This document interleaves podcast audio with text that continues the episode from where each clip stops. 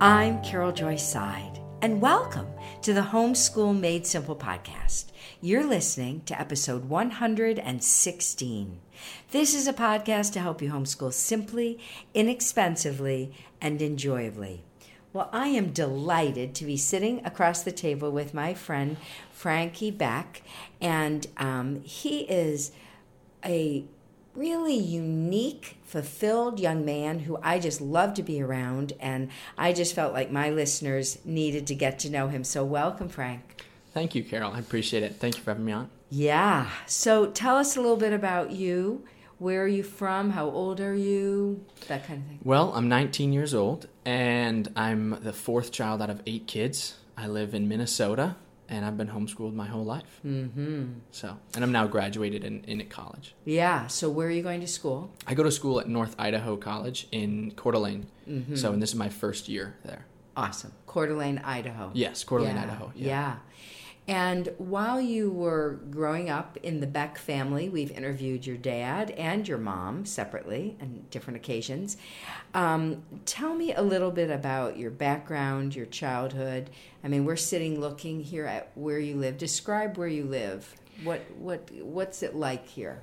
Yeah, well, I live on uh, Independence Lake, which is just a lake here in, in Minnesota, and we have five acres, and it's pretty much just like a haven. We're surrounded by a bunch of land that the previous owners allow us to use all over, and so my childhood was pretty much just running all over the woods and doing school as quickly as I could, and then getting out and playing, and that was just what I wanted to do. Mm-hmm. And my parents really were able to just let me do that, which was Mm. awesome. Yeah.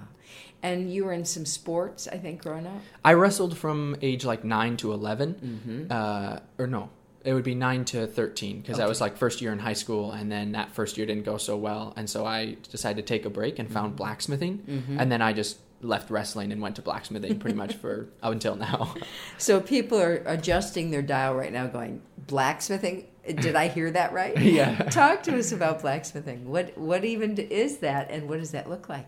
Well, blacksmithing is just the process of taking any sort of steel and then heating it up and forging it uh, with a hammer and an anvil into whatever you want. So whether that's a, a blade or some sort of ornamental thing for your home. Um, and I just found it through YouTube and then started teaching myself.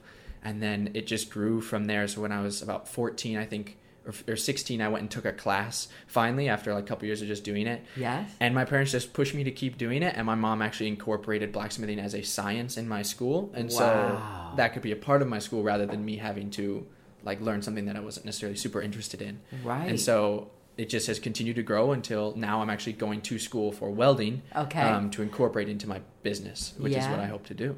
So are you going to be selling product, or what? When you say your business? Yeah, my goal is to make fortune fabricated uh, home accessories, so gates and railings, and then like Oh. furniture, tables, chairs, couches, even. Oh. Um, and so work with other companies to build those type of, of materials. Wow. So they'd be custom made for your home, and then also base products. Right. Yeah. So you know, in your family, I mean, you you followed your older brother, who is Mm-hmm. kind of what I would call a brainiac, right? Yes. and, and Richard or Henry? Henry. Henry. Well, I mean, no, Richard. But then Henry, he's, he's yes, he's up there as well. yeah. Yeah. he is. Yeah. So two highly academic kids. I mentored Henry when he was in high school um, on classic film, Mm-hmm. and um, so your brothers had very strong kind of paths that Yes. they they were walking on. And then you came along, and and what was it like being the third son after those guys? It was, if I'm being honest, Yeah. it was a little tough. I, I mean, bet. Richard and Henry were very typically smart, so they were very book smart and Mm-hmm. Right. like understood all the problems. And I was very much like, let's make an imaginary land in my head and then go off and play that land. Mm. And so it was hard for me to honestly be the third child out of them. And then we have the older sister, but so be them and then me who wasn't as I guess book smart. I had a lot of common sense and I understood things really well. But that was hard and I don't think I really realized how to learn on my own until I was about 13 years old, 14, and I mm-hmm. started to kind of come out of my own and my parents really pushed me to just be okay with how I learned and I mean, they tried to do that since I was a child, but I was Yeah. like, no, it doesn't count. You know, I have to do what they do. They do. Yeah, what the other boys do. But but my parents kept pushing me to do it, and eventually it it led to the point where I was able to kind of break away from that, and been the most freeing thing, honestly, in my life, is to be able to understand that like I am smart in my own way, and it's a different path than most people. I mean, blacksmithing is a art from like the 1920s and not from now, and so. Uh, but it's been really it's been really amazing and freeing. Yeah. So Well, I mean, this the village smithy. I mean, that's a Mm-hmm. part of history, way into the seven, 1600s. Or, Oh, yeah. you know, right? yeah, All I mean that? blacksmiths have been the Shoeing leaders in engineering and, and everything from the beginning of time, pretty much. So- Really? Tell me more.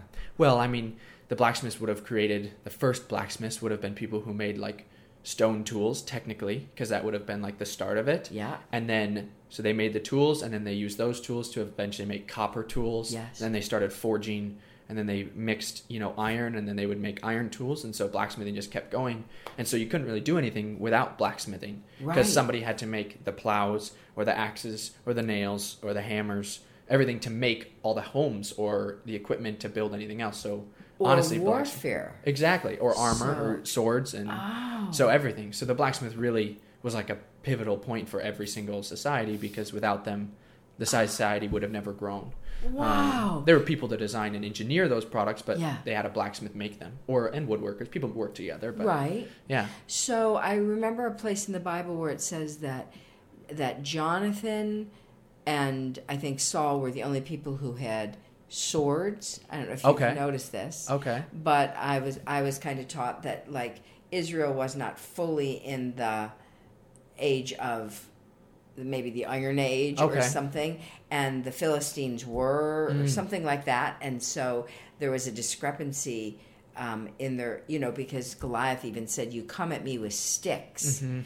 but I, you know, right, whatever." most likely spears or something That's like that. right. Yeah, That's right. So, wow. So the history of blacksmithing is the history of civilization. pretty much. That's how I've always thought about it and heard from a lot of people. Ah. Yeah, the most fascinating thing to me about it is the ability to make the tools to then make the tools and then continue like make more tools. So you can make little tools to eventually make a hammer to then use that hammer to make something else and then use Oh. that product to make and it's just never ending. I mean, it's like you look on it and there's a never ending wealth of knowledge that you can never can never understand. That is, you know, you're just opening my mind here. That is really fascinating. So, how did you um, feel that homeschool served you as you were trying to find which way your twig was bending? Hmm. How how was it helpful or not helpful to have been homeschooled in that process?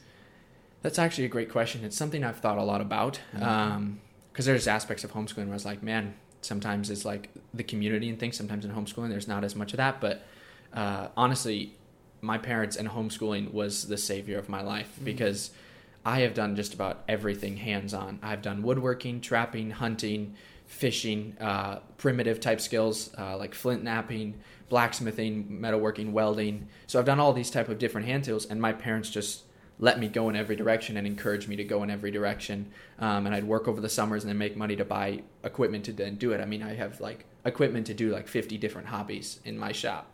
And, and I've now stuck with blacksmithing and that's like the main one. But homeschooling and my parents just really allowed me to be able to like pursue what I wanted and then naturally found I find out on my own that I didn't like it. Even if they ah. knew that I wasn't probably going to enjoy it very much or Yeah. they weren't sure, they were just like just go try it and Yeah. if you find out you don't like it then you can you can move to something else.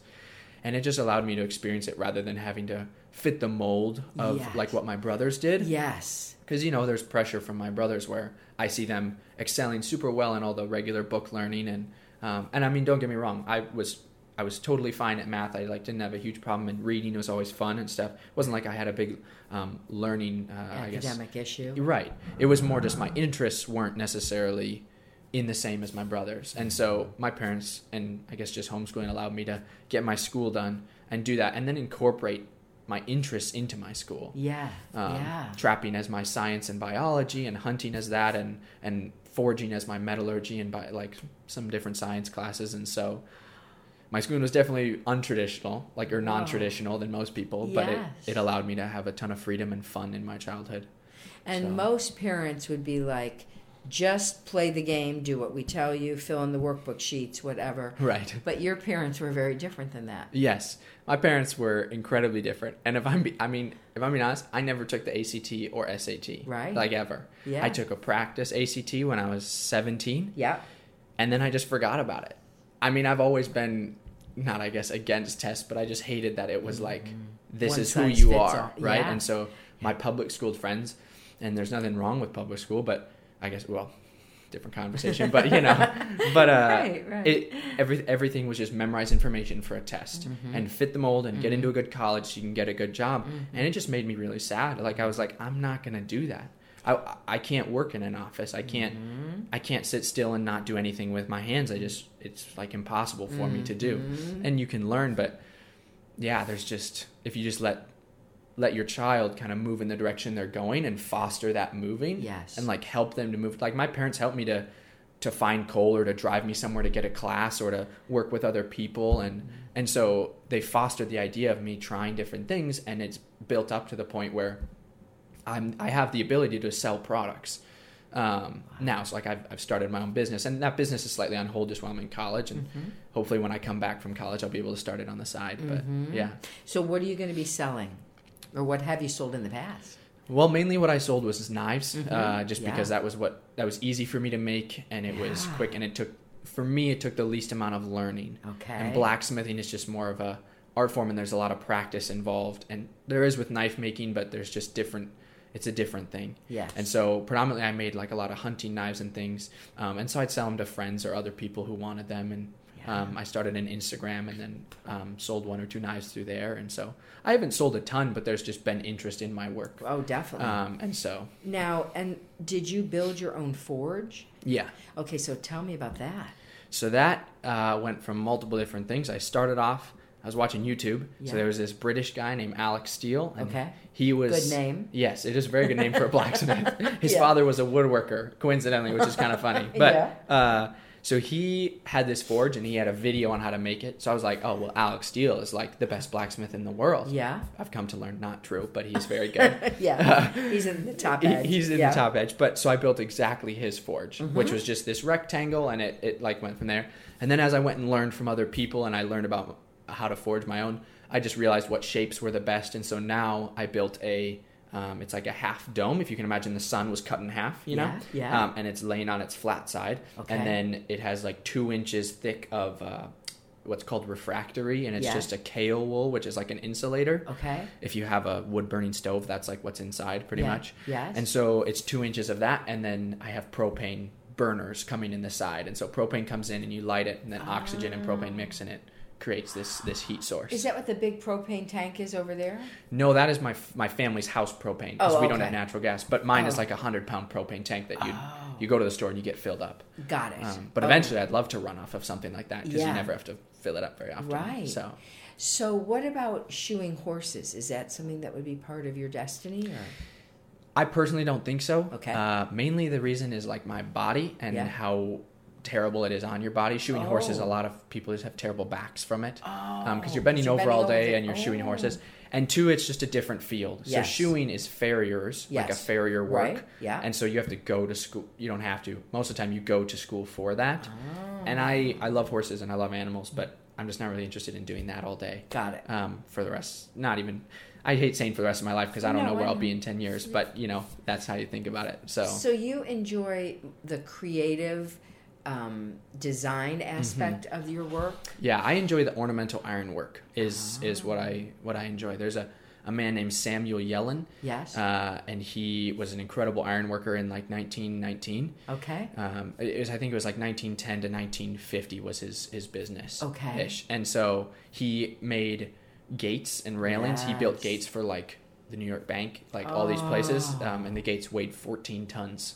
What? Yeah, and they are made completely by hand with hand tools, no welding. It's all like forged together. No. And so that's like the stuff that I'm interested in is bringing that and mixing it with welding nowadays to make a effective and like producible product Yeah. and like thing for somebody Yes. that gives the effect of that type of that type of uh, design Right, and artistic beauty. right exactly Right. So kind of the Art Nouveau period Mm-hmm. that he was creating these. Yeah, in Chicago, where I have lived, okay a lot of the buildings have exquisite ironwork. Right.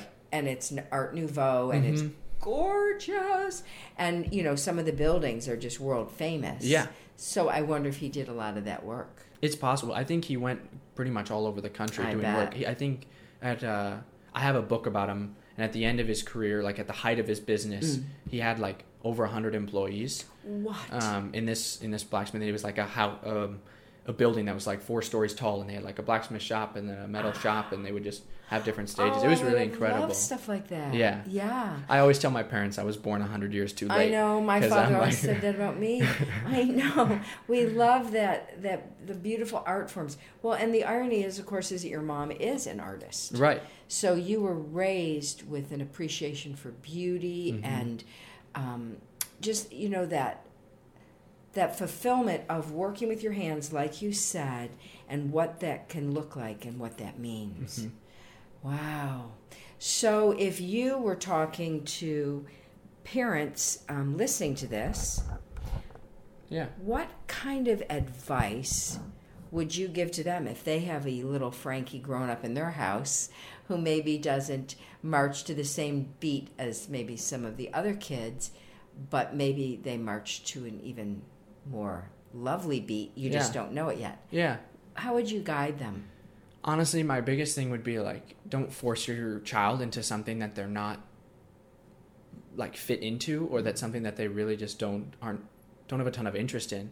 Now, there's basic things that they can learn. Like it's good to learn math and writing and reading and all these things, but keep that going. But allow like look at them and study them and understand their interests and their desires. Um, and really what the Lord has made them for, mm. because they everybody has their own talent. Yeah. Not everyone's meant to do blacksmithing. Some people are meant to work more in an office or do some sort of job like that. But just kind of watch that and be able to understand and see what they do with their free time and and foster that and build that into your own school. Because that's mm. the beauty of homeschooling. There's no one telling you that. I mean, there's basic things you have to follow, but there's no one telling you that you can't have blacksmithing as your science, or you can't have woodworking as your science, or painting. Um, and I know a lot of people who have just been pushed away from their artistic ability Yeah. because of having to fit a mold of, of society and what's happening and it makes me really sad because there's no reason why you shouldn't be able to do that and and get basic schooling so my So- biggest thing would be not to force them into something but to foster their desires and their um, experiences and skills into something that maybe blooms mm. and if it doesn't it's not a loss like don't put pressure on them to be like if you don't do this or if you maybe buy them a piece of equipment to start their journey don't be like if you don't use this you're going to be in trouble because we spent this money on it Yeah. because that makes the child be like okay now i have It's to be an artist pressure. Yeah. rather than being like oh i'm going to just i'm going to try painting and in five days i'm like i really don't like painting Yes. then that's okay Yes. and then they move on to something else especially if they're young Well, because that's all part of the discernment process, Mhm. right? You have to try things, and there's going to be some losses in in the journey. yeah But if you don't try anything, you're just stuck like a robot sitting Yeah. there. And even I would I would agree 100%. And even especially for kids who are like 17, 18 going into that college quote college year or college Yes, time. Yes. I am I'm going into college so I'm 19 and I will graduate when I'm 21 turning 22. Mm-hmm. And so but my parents had me do as my senior year of high school uh, a gap year because I was done with all my regular schooling for Mm-hmm. Yeah. everybody and they were just like Yeah. just go do this. And I went and took classes from different bladesmiths and learned from them and visited different people and just hung out with some friends and um, worked a little bit. And I would, if your child isn't like set, like, oh, yes, this is what I want to do and I want to go try college, which Right. is totally fine. Right. Like, if they want to do that, that's their path. But if, if you have a kid who's like, I don't really know if I want to go to college or like I, a business degree isn't really what I want or I, I'm not sure, have them take a gap year or a gap six months mm-hmm. and get a job or go experience mm-hmm. something. And they don't need to sit around. Like I'm just not saying you should let your child sit around and do nothing. Mm-hmm. My parents had strict, not strict, but guidelines for my gap year. They're like, you can't just sit around the house. You're going to be doing stuff and fostering your skills and working in blacksmithing. And we're going to have like a plan, but you can kind of have a year off. Yeah. And it was so helpful f- for me to just understand um, kind of myself better and where I wanted to go Yeah. and where the Lord was taking me. Mhm. Uh, and it helped me to just be less stressed about like having to figure out something for my life. And one of those stages that you went through was working at Coldwater. Mm-hmm. Yeah, So was that part of your gap year?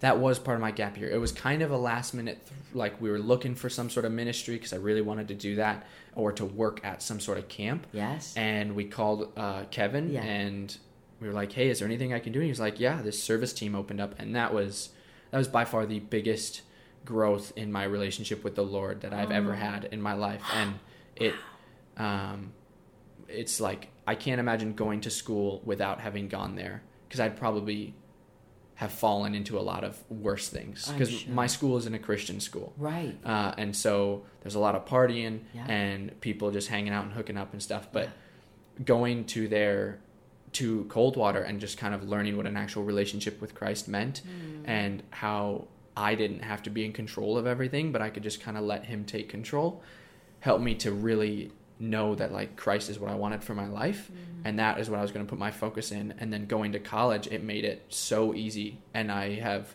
actually I mean this is an incredible praise but my roommate became a Christian uh, just recently No way. yeah, uh, yeah. Oh. So I started asking him to come to church with me, and so he started coming to Oh. young adults, and we started talking about it. And then, just like a couple weeks ago, he he went out to dinner with my uh, our like youth group leader, Yeah. young adult leader, Yeah. and uh, he gave his, Gave life, his to, life to the Lord. and And, so you were so much a part of that, Frankie. yeah, which was incredible because I never thought that would have ever been something I would have been done, and I'm by no means trying to brag at all. It's just of course you're it's not. just it- All glory to God. right, exactly. But, like I never right would have been at the right place. yeah, and I never would have been that confident in my faith had I not gone to Coldwater. Yeah. Um, Talk about the service team and what what is that? Explain what that is and what did you do? Yeah, so the service team when I went was about seven guys, Okay. uh, and we we paid some money, and then we went to Coldwater, um, and not a lot of money, but we went to Coldwater, and we just worked for them for five weeks. Okay. and then out of it, we were we got a nine day trip to the Boundary Waters. Oh, I Um, didn't know that. Yeah, so we all of us guys went with Oh. our leader, um, John Head, and which who is now actually a full time guy there. Yeah. And so we went with him for nine days into the Boundary Waters together uh, to learn and grow, and that was where most of the learning happened because we had a we had a 25 hour solo time of like fasting and being on like an island by ourselves. Yeah. And that was where I learned that like I really never trusted the Lord, and I just Uh-huh. needed to put my trust in Him. So, but the service team pretty much was there to help them do projects that they didn't have time Yes. to do. Yeah. So Um, what did you guys do?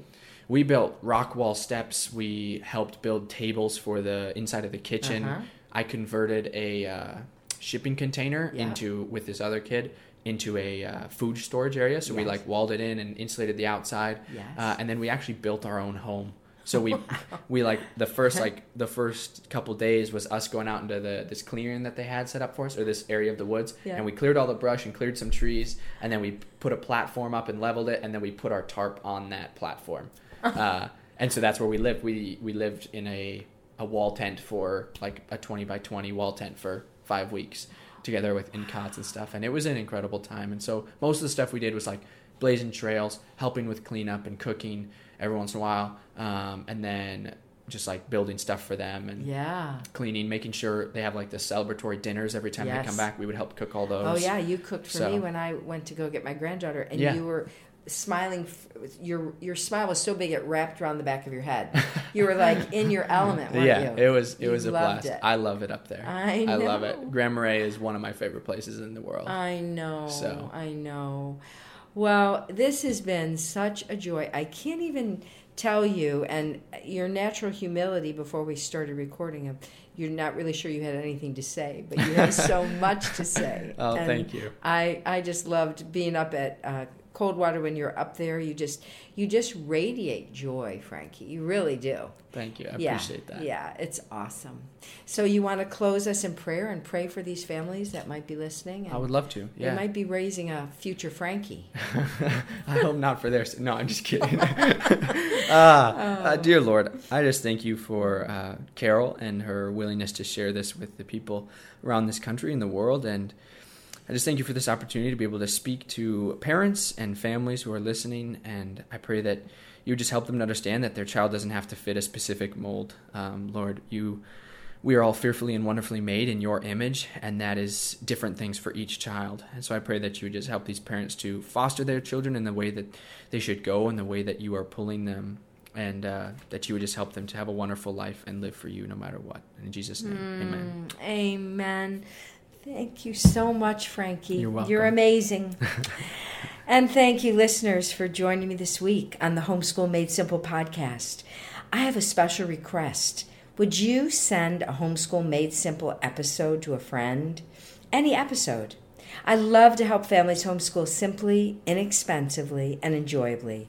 When you help me get the word out about what I'm doing here, I appreciate it so much. Until next time, remember Jesus' commandments are not burdensome. What he calls you to do, he will enable you to do. Blessings. This is the final episode of season three. I'll be back for season four at the beginning of July. Blessings.